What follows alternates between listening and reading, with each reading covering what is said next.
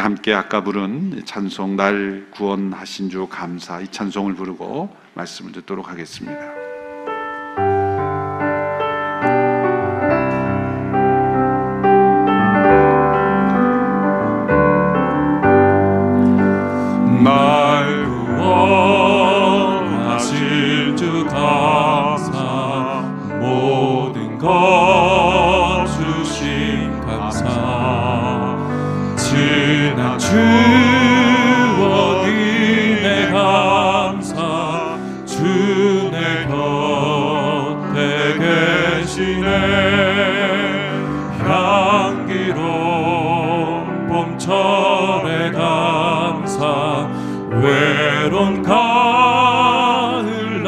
가을날 감사 사라진 눈물도 감사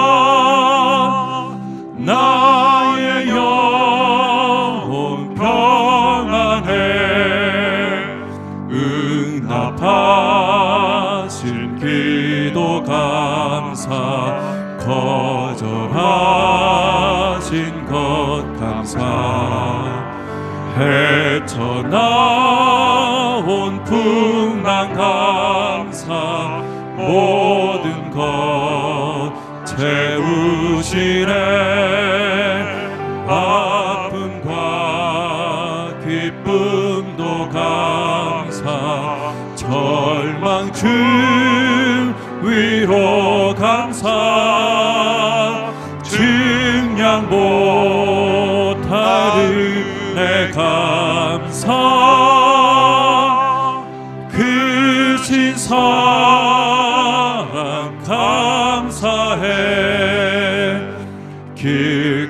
길가에 장미꽃 감사 장미 가시도 감사. 따스한 따스한 가정 희망 주신 것 감사. 기쁨과 슬픔도 감사 하늘 평안을 감사. 내일의 희망을 감사. 영원토록 감사해.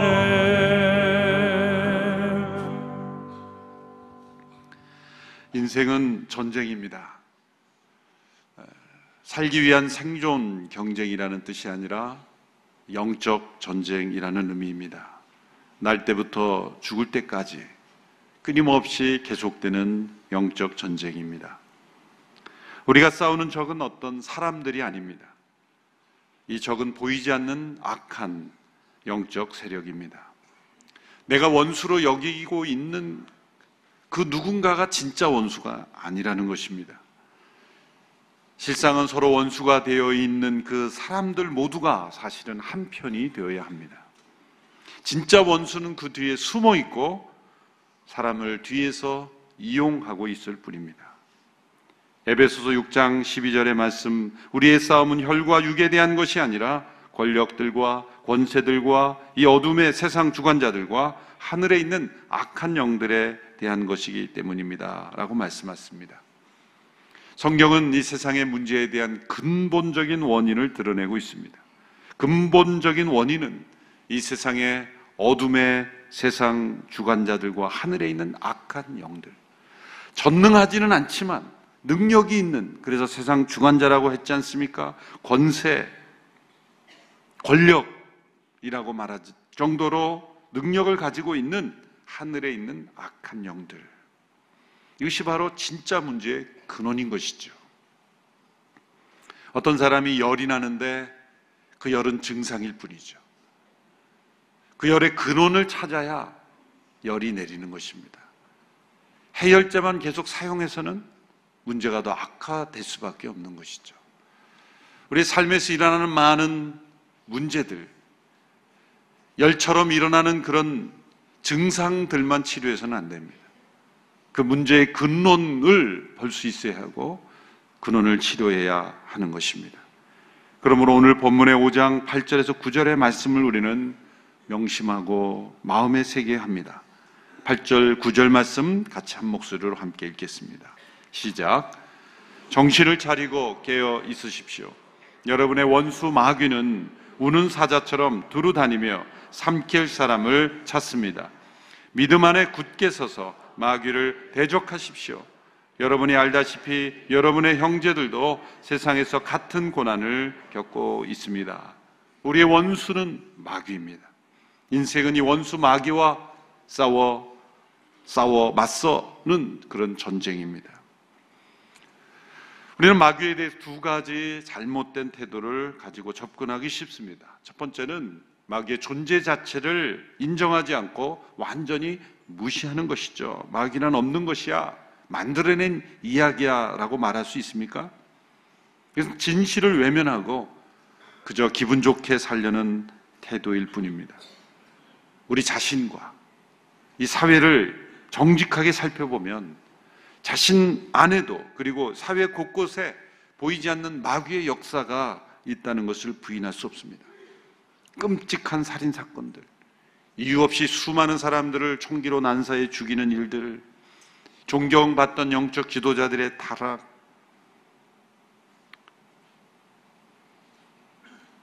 역사적으로 보면 독일 나치의 엄청난 그런 학살들, 사람의 생명을 조금도 귀하게 여기지 않고 학살하는 것을 즐기는 그런 시대적인 모습들. 정상이라고는 할 수 없는 그런 일들을 보면 마귀의 존재는 분명합니다. 두 번째 태도는 그렇다고 해서 우리에게 일어나는 모든 일들이 다 마귀와 관련된 것으로 생각하는 것도 잘못된 태도입니다. 감기만 걸려도 감기 마귀에 걸렸다. 그런 식으로 모든 일들을 해서는 안 돼요. 사업이 잘 안 되면 이 사업이 안 되게 하는 마귀가 걸린 것이다.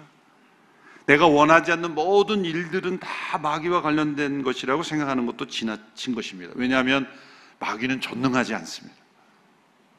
마귀는 전능하지 않아요. 마귀는 내가 원하지 않는 모든 일들을 만들 수 있는 존재가 아니에요. 마귀가 틈타는 것은 언제입니까? 어떤 일이 일어났을 때 내가 어떻게 반응하는가에 따라서 거기에 따라오는 거예요. 감기에 걸렸어요. 그 감기에 대해서 불평하고 분노하고 하나님 앞에 감사하지 못한 마음에 틈타는 것이지. 감기 그 자체까지 마귀가 다 주관할 수 있는 능력은 없어요. 어떤 일이 일어났을 때 그 일에 대해서 우리가 어떤 마음과 태도로 반응하냐에 따라서 마귀와 가까워질 수도 있고 전혀 상관없이 지낼 수도 있는 거예요. 마귀는 전능하지 않다는 것을 기억하셔야 됩니다. 모든 일을 마귀와 연관할 필요도 없으나 그러나 전혀 무시하고 살아가는 것 또한 위험한 일이죠. 8절 말씀에 보면 마귀가 우는 사자처럼 두루 다니며 삼킬 사람을 찾는다라고 했습니다. 마귀의 실체에 대한 아주 무서운 경고이죠. 사자가 자신의 먹잇감으로 적합한 대상을 조용히 찾고 다니다가 먹잇감을 발견하면 그 엄청난 울음으로 먹잇감을 두려워하게 하고 삼키는 것처럼 사냥감을 찾고 다니겠다. 이 두루 다니며 우는 사자처럼 두루 다니며라는 말 속에 마귀의 존재의 여러 형태를 그리고 실체를 우리에게 알려줍니다. 마귀는 언제나 우리를 공격하려고 기다리고 있습니다. 마귀의 공격에는 시즌이 없습니다. 기쁜 일이 있으면 기쁜 일을 이용해서 슬픈 일이 있으면 슬픈 일을 이용해서 마귀는 누구든지 삼키려고 합니다. 소수의 몇 사람에게만 다가오는 것이 아닙니다.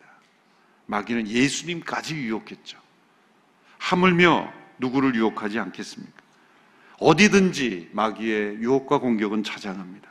저 깊은 산속 수도원으로 들어간다고 해도 마귀의 공격은 사라지는 것이 아닙니다. 높은 담을 쌓아도 그 높은 담이 막아내지 못합니다.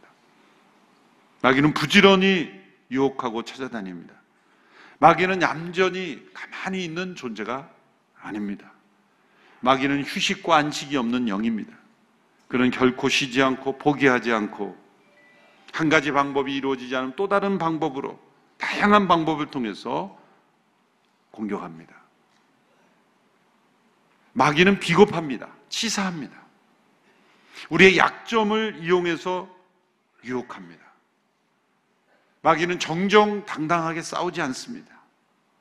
마음의 병든 자, 스트레스로 우리의 몸의 면역력이 떨어지는 것처럼 영적 면역력도 떨어져 있을 때, 공동체에서 고립되어 있을 때, 영적으로 잠들어 있을 때, 마귀가 우리를 공격하기 가장 좋은 때는 우리가 가장 약해져 있는 때예요.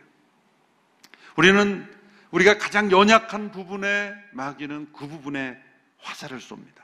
어떤 사람은 유다처럼 돈에 약하고 어떤 사람은 삼손처럼 이성에 약하고 어떤 사람은 노아처럼 술에 약하고 어떤 사람은 명예에 약하고 칭찬에 약하고 자신이 어떤 부분에서 약한가를 깨닫고 인정하고 대비하지 않으면 이 마귀의 유혹과 공격에 넘어가게 됩니다. 마귀는 처음부터 자신의 존재를 나타내지 않습니다. 사자가 멀리서 먹잇감이 멀리 있는데 멀리서부터 어? 너 잡으러 간다 하고 울면서 다가옵니까? 아니죠. 조용히 접근하죠. 결정적인 순간에 들이닥치는 것처럼 점진적으로 다가오는 것입니다. 처음부터 엄청난 유혹을 하지 않습니다. 유혹을 유혹인 줄 모르고 처음부터 점진적으로 점점 공격해 오는 것이죠.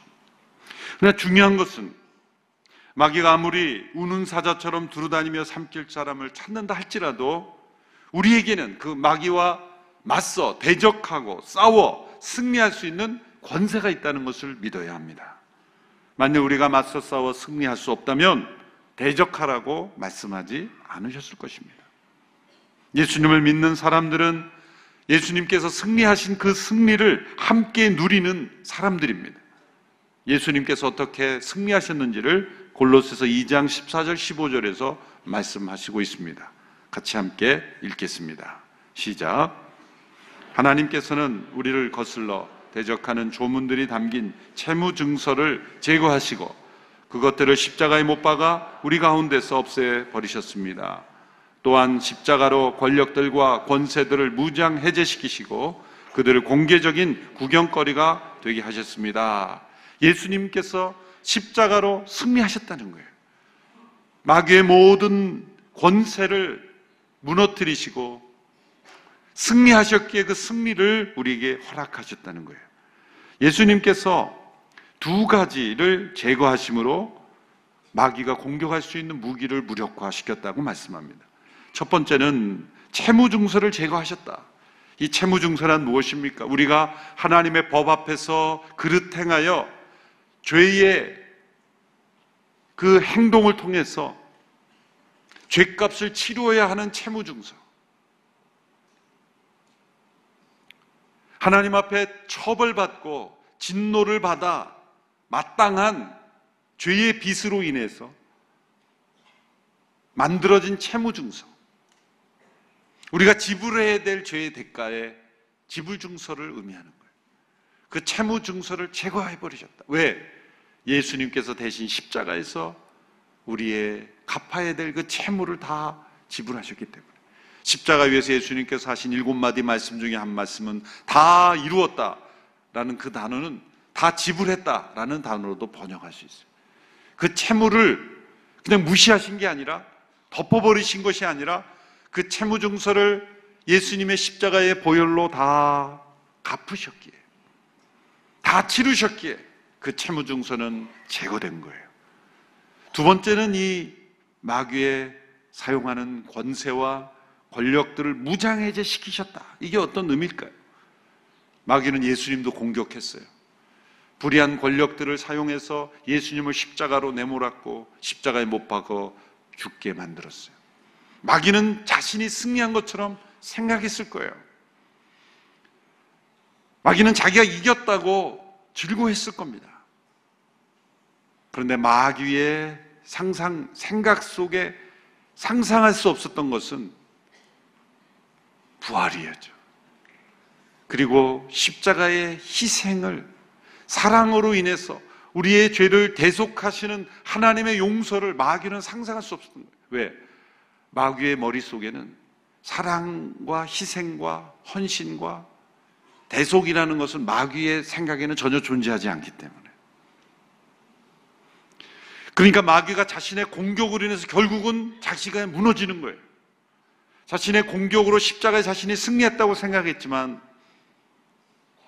그 십자가에서 예수님께서 마귀가 쓰는 모든 무기를 다 무력화시킨 거예요. 마귀가 쓸 수 있는 모든 무기 중에 최고의 무기가 뭐예요? 죽음의 죽음. 죽음으로 우리를 두렵게 하는 거예요. 죽음을 통해서 우리를 협박하고 위협하는 거예요. 모든 사람들이 두려워하는 이 죽음을 이용하는 거죠. 마귀가 언제 틈타기 시작합니까? 우리의 영혼이 하나님께로 더 가까워질 수도 있고 아니면 더 멀어질 수 있는 순간이 바로 이 죽음의 위협 앞에서 우리는 마귀의 공격에 처할 수 있는 거예요. 예수님을 죽음으로 내몰았어요. 그래서 승리한 것처럼 보였습니다. 그런데 그 십자가의 죽음을 통해 하나님께서는 우리의 모든 죄를 용서할 수 있는 근거를 마련해 주셨고, 그리고 그 죽음에서 부활하셨죠. 그러므로 마귀는 자신의 공격으로 인해서 자신이 멸망하게 된 거예요. 자신이 쓸 수 있는 모든 무기가 다 사라져 버린 거죠. 그러므로 마귀는 지금의 마귀는 알아요. 자신이 이제 모든 무력이 자기가 쓸 수 있는 모든 무기가 그리스도의 십자가 안에서는 다 무력화되었다는 것을 압니다. 그런데 마치 자신이 권세가 있는 것처럼 계속 속이고 다닐 뿐이에요. 최후의 발악을 하고 있는 것 뿐입니다. 예수님의 십자가 안에서는 모든 것이 다 무장해제되었다는 것을 압니다. 여기에 속으면 안 된다는 거죠. 그리스도의 십자가로 마귀를 이길 수 있는 권세, 능력, 그리스도의 십자가가 마귀의 모든 무장을 해제시켜 버렸다는 것을 사람들에게 알려지는 것을 원치 않는 거죠. 마귀는 그리스도 안에 있는 자를 결코 무너뜨릴 수가 없습니다. 우리는 승리하려고 싸우는 것이 아니라 그리스도 안에 이미 주어진 이 승리의 약속을 가지고 싸우는 것입니다. 로마서 16장 20절의 고백을 함께 읽겠습니다. 시작. 평강의 하나님께서 속히 사탄을 여러분의 발 아래서 짓밟히게 하실 것입니다. 우리 주 예수의 은혜가 여러분과 함께 하기를 빕니다. 우리의 발 아래 짓밟힐 수 있는 존재라는 것. 그리스도 예수 안에서 우리는 승리할 수 있습니다. 그럼 우리가 이 승리를 경험하기 위해서는 우리가 져야 될 책임이 있습니다. 우리에게 있어야 되는 태도가 요구됩니다. 첫째로 하나님 앞에서 겸손하는 것입니다. 지난주 겸손의 중요성에 대해서 말씀드린 것의 연장입니다. 지난주 본문을 다시 꺼내와서 다시 읽었습니다. 하나님 앞에 왜 우리가 겸손해야 하는가? 왜 교만을 버려야 하는가? 교만한 마음으로는 마귀와의 싸움에서 승리할 수 없기 때문이에요. 도리어 이용당하고 이로운 일을 하게 됩니다. 마귀는 본질적으로 교만합니다. 그래서 이것이 또한 마귀의 약점이죠. 마귀가 어떤 계략을 사용하더라도 그 교만한 본질을 넘어설 수가 없습니다. 또 마귀는 어떤 사람을 이용하고 어떤 사람을 협력자로 사용합니까? 교만한 자. 교만에 빠져 있는 자는 그 본질적으로 마귀 편에 설 수밖에 없는 거예요. 교만의 치명적인 위험을 지난주 말씀드렸습니다. 육체의 본성을 이용하지 않고도 지옥에서 바로 올라와 우리 영혼을 사로잡을 수 있다는 거예요. 교만한 자는 분별력을 잃어버립니다. 그래서 마귀의 계략을 파악할 수 없어요. 내 곁에 가장 가까이 내 곁에 와 있는 마귀의 존재를 보지 못하는 이유는 교만하기 때문이에요. 교만하면 마귀가 어떤 일을 행하고 있는지 알지 못해요. 마귀의 협조자가 되는 거예요. 그런데 하나님 앞에서 겸손하면 서로에 대해서 겸손하게 행하면 마귀의 움직임이 보입니다. 마귀가 어떤 일을 하고 있는지, 어떤 일을 계획하고 있는지, 어떤 공격을 하고 있는지, 겸손한 자는 분별력을 가지게 된 거예요. 하나님께서 겸손한 자에게 은혜를 주신다라고 했을 때는 마귀를 실체를 볼 수 있고 그 계략을 피할 수 있고 그걸 대적할 수 있는 그런 능력의 은혜를 주신다는 거죠. 그래서 교만을 멀리 하라는 거예요. 하나님께서 교만한 자를 대적하시는 그 교만의 실체 뒤에는 바로 마귀가 있기 때문이죠. 두 번째는 우리의 근심을 주께 맡기는 것입니다. 우리의 근심을 주께 맡기는 거예요. 예수님께서는 이 말세에 사람들을 해치는 세 가지 악에 대해서 경고하셨습니다. 누가복음 21장 34절의 말씀입니다. 같이 읽겠습니다. 너희는 스스로 주의해서 방탕함과 술 취함과 생활의 염려로 너희 마음이 짓눌리지 않게 하라. 뜻밖의 그날이 갑자기 너희에게 덫과 같이 닥치지 않게 하라. 여기 생활의 염려가 방탕함과 술 취함과 동일하게 주어지는 주위에서 피할 것이라는 말씀을 주목해야 합니다. 방탕함과 술 취함은 보이는 악이요 생활의 염려는 이 보이지 아니하는 그런 마귀의 공격이기 때문입니다. 이 세 가지가 마음을 짓눌리게 하며 덫과 같이 닥치게 된다. 우리의 마음 속에 근심이 가득 차 있을 때 마음에 짓눌리게 되고 이것이 덫이 된다는 의미는 무엇일까요? 마귀가 두루 다니며 삼킬 자를 찾는 또 하나의 대상은 첫 번째는 교만한 사람이요. 두 번째는 근심이 가득한 사람이에요. 사실 이러한 어떤 우리의 삶 속에 느끼는 소위 상처, 트라우마라는 것도 다시 염려, 근심의 일종이죠. 근심 속에 혼자 갇혀 있는 바로 그 순간 마귀가 틈타는 거예요. 우리는 이 근심이 생기자마자 죽게 맡겨야 되는 거예요. 죽게 맡겨라. 어떻게 맡기면? 그게 기도입니다. 근심을 자기가 품지 말고 죽게 맡겨드려요. 죽게 올려드리는 거예요. 주님, 제가 이것으로 근심하고 있습니다. 주님께 맡깁니다. 근심을 마귀에게 주지 말고 주님께 드리라는 거예요. 근심을 숨기지 말고 내, 내 혼자, 나 혼자 해결하려고 하지 말고 주님께 맡기라. 주님께 가져갈 것인가? 그만큼 중요한 것인가 아닌가? 그것을 판단하느라고 또 근심해요. 근심하지 말고 어떤, 어떤 근심이든지 찾아오면 주님께로 가져가라는 거예요. 예수님께서 말씀하셨잖아요. 수고하고 무거운 짐진 자들아, 다 내기로 오라. 내가 너희를 쉬게 하리라. 고리템붐이라는 분이 말하기를 근심한다고 내일의 슬픔을 비울 수 없다. 오히려 근심은 오늘의 힘을 비워버린다. 우리의 죄를 용서하신 분이 그 아들을 아끼지 아니하시고 우리를 내어주시고 십자가에 못 박히기까지 우리를 사랑하신 그분이 우리가 주님 앞에 근심을 가져간다 그래서 우리가 어리석다고 판단하시며 노하시겠습니까? 그 근심이 어떤 근심이든지 주님께 맡길 때 마귀가 우리를 삼킬 수 있는 틈탈 수 있는 여지를 주지 않는 거예요. 세 번째는 오늘 말씀에 보면 정신을 차리고 믿음 안에 굳게 서라 말씀했어요. 믿음 안에 굳게 서라는 말을 다른 말로 하면 말씀에 대한 불순종을 결사적으로 피하라는 거예요. 믿음 안에 굳게 선 자는 마귀가 건드리지 못합니다. 왜냐하면 믿음은 그리스도 안에서 하나님과 우리가 연합되게 만들어주기 때문입니다. 왜 말씀에 순종하라고 강조합니까? 이 말씀에 순종하는 것이 우리가 믿음 안에 굳게 서는 것이고 하나님과 하나 된 상태로 존재하기 때문이에요. 예수님께서 십자가를 통해 우리에게 허락하신 이 구원의 복음에 순종해야 돼요. 복음에 순종한다는 것은 무슨 말입니까? 마귀의 공격에 무너지는 건 우리 옛사람이에요.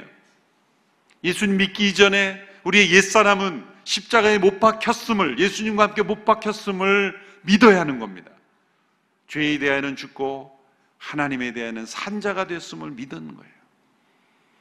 그리스도 예수의 새 언약 안에서 우리의 죄가 용서되었음을 믿는 거예요. 십자가 우리의 죄를 용서, 대속하셨다는 것을 믿는 겁니다. 다 믿어야 되는 거예요. 마귀는 찾고 있습니다. 누구를 찾습니까? 두루 다니며 불순종한 자를 찾고 있어요. 말씀 앞에 순종하고 믿음 안에 굳게 선 자는 건드릴 수도 없고 건드릴 필요도 없어요. 건드려봐야 자기만 손해니까. 불순종하는 자를 두루 찾고 다니는 거예요. 또 모든 면에서 불순종하진 않잖아요. 마귀는 우리의 삶 속에 불순종하는 한 가지 영역을 찾고 있는 거예요. 다 온전한데 어느 한 가지만 계속 불순종해. 바로 그것이 마귀의 표적이에요. 대체로 괜찮은데 뭐 안 돼요. 안 괜찮은 거예요. 대체로 괜찮은데 한 가지 불순종하고 있으면 그 마귀가 튼타는 거예요. 대체로 괜찮은 삶은 신앙생활이 아니에요. 온전히 순종해야 되는 거예요. 왜? 단 한 가지라도 불순종하고 있으면 마귀는 바로 그 틈을 타서 그 사람을 공격하는 것이죠. 바로 그 한 가지 불순종, 그 불순종의 영역에서 마귀는 삼킬 자를 찾아오는 거예요. 그래서 말씀에 순종하지 않은 단 한 가지도 없도록 믿음 안에 굳게 서야 하는 것입니다. 마귀는 전능하지 않다고 했습니다. 그래서 마귀는 이 땅에서 일할 때 불순종하는 사람들을 이용해서 일합니다. 여러분 마귀가 때로 뭐 동물들도 이용하는 것 그렇지만은 동물들이 움직여 봐야 영향력이 없어요. 그런데 불순종하는 한 사람이 마귀에게 협력하기 시작하면 엄청난 일들이 일어나는 거예요. 마귀에게 협력하고 불순종하는 한 사람이 수많은 사람을 죽이잖아요. 한 사람이 마귀에게 협력자가 되면요. 얼마나 끔찍한 일이 일어납니까? 만약 그 사람이 지도자라면요. 그래서 역사적으로 수많은 전쟁이 일어나고 수많은 엄청난 일들이 일어난 거 아닙니까? 그래서 마귀는 찾고 다니는 거예요. 불순종하는 한 사람. 모든 면에서는 다 온전하다고 것처럼 보이지만 내 안에 불순종하고 있는 한 가지 영역에서 무너지는 거예요.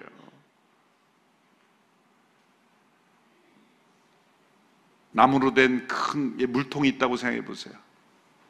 나무로 여러 조각으로 된 물통이 한 조각만 구멍이 나도 다 새버리는 것처럼. 우리 안에 있는 하나님 앞에 합당하지 않은 한 가지의 불순종의 영역이 마귀가 들어올 공간이 된다는 거예요.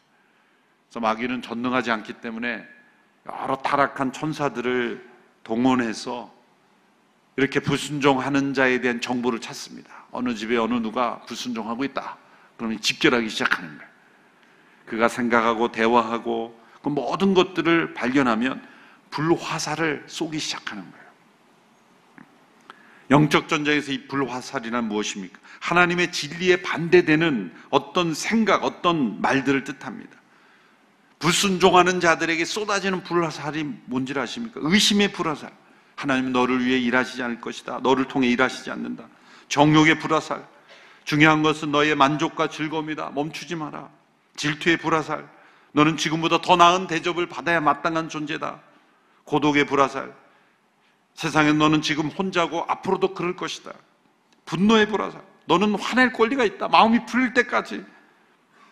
이런 불화사들이 우리의 연약함 속에, 우리의 불순종의 영역 속에 들어와서 우리를 사로잡아 버리는 거예요. 우리는 믿음의 방패를 사용해야 합니다. 믿음의 방패를 사용합니다. 나의 주인은 내가 아니라 그리스도다. 그리스도가 나의 진리가 되신다. 나의 의로움이 되신다. 나의 평강이 되신다. 나의 근심은 다 주께 맡겼다. 하나님 앞에 겸손한 자가 되어서 믿음으로 진리 위에 굳게 설 때, 복음 안에 거할 때 우리는 마귀의 공격을 이길 수가 있는 겁니다. 너희는 믿음 안에 굳게 서서 마귀를 대적하라 말씀하셨어요. 대적하라. 마귀야 물러가라. 예수 그리스도의 십자가의 능력으로 의지하여 명하노니 마귀는 떠나라. 대적하는 거예요. 놀랍게도 우리 안에 승리의 능력이 임하는 것이죠. 그리스도께서 이루신 그 십자가의 승리를 믿고 복음을 받아들이는 순종함으로 담대하게 마귀를 대적할 때 주께서 승리하신 그 승리가 우리에게 임할 줄로 믿습니다. 그러면 베드로전서 5장 10절의 말씀이 체험될 겁니다. 10절 말씀 우리 같이 읽습니다. 시작.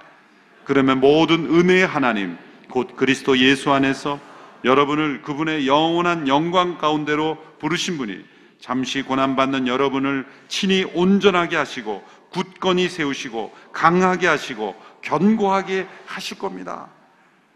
잠시 고난받고 있는 당시의 성도들이 마귀의 공격을 받고 있었던 거예요. 왜? 고난 속에서 약해지거든요. 그 약함을 틈타는 겁니다.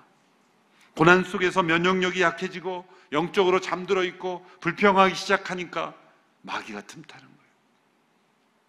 믿음 안에 굳게 서서 대적하면 도리어 너희들이 견고해지고 강해지고 굳건해지고 온전해질 것이다. 전화위복의 역사가 일어나는 거예요.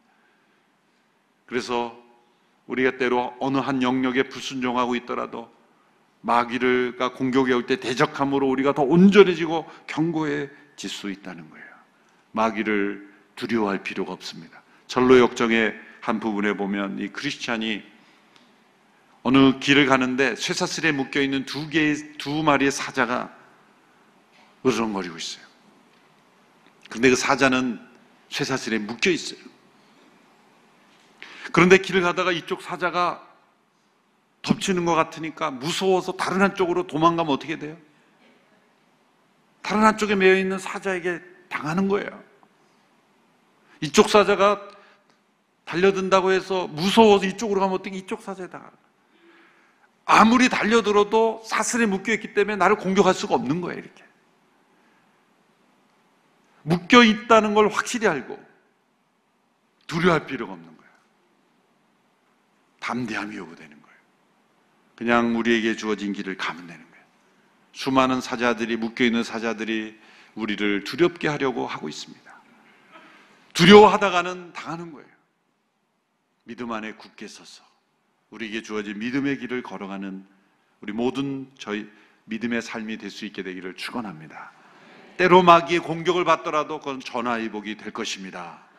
대적함으로 더 온전하고 견고하고 승리하는 그런 믿음의 삶이 될 줄로 믿습니다. 기도하겠습니다. 마귀를 대적하며 승리할 수 있는 권세를 주신 하나님 감사합니다. 우리 안에 교만이 없게 하시고 근심이 없게 하시고 불순종이 없게 하여 주시옵소서. 마귀에게 틈을 주지 않고 마귀가 우리의 삶을 사로잡지 않도록 우리를 이용하지 않도록 마귀의 협조자가 되지 않도록 마귀를 대적하여 승리하는 저희들이 되게 하여 주옵소서. 예수님의 이름으로 기도합니다. 아멘.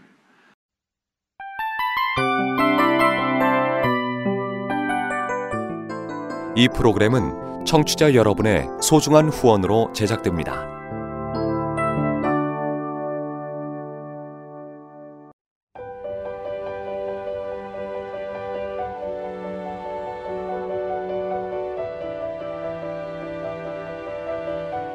세상에는 수많은 교회들이 있지만 더 깊이 있는 말씀 강해를 찾기 위해 크기로만 교회를 선정하지 않습니다. 보다 좋은 영적 콘텐츠를 더 많이 나누기 위해 방송비를 받지 않습니다. 1년 365일 복음만 전하고 싶어서 우리는 광고를 하지 않습니다. 온누리의 복음을 땅끝까지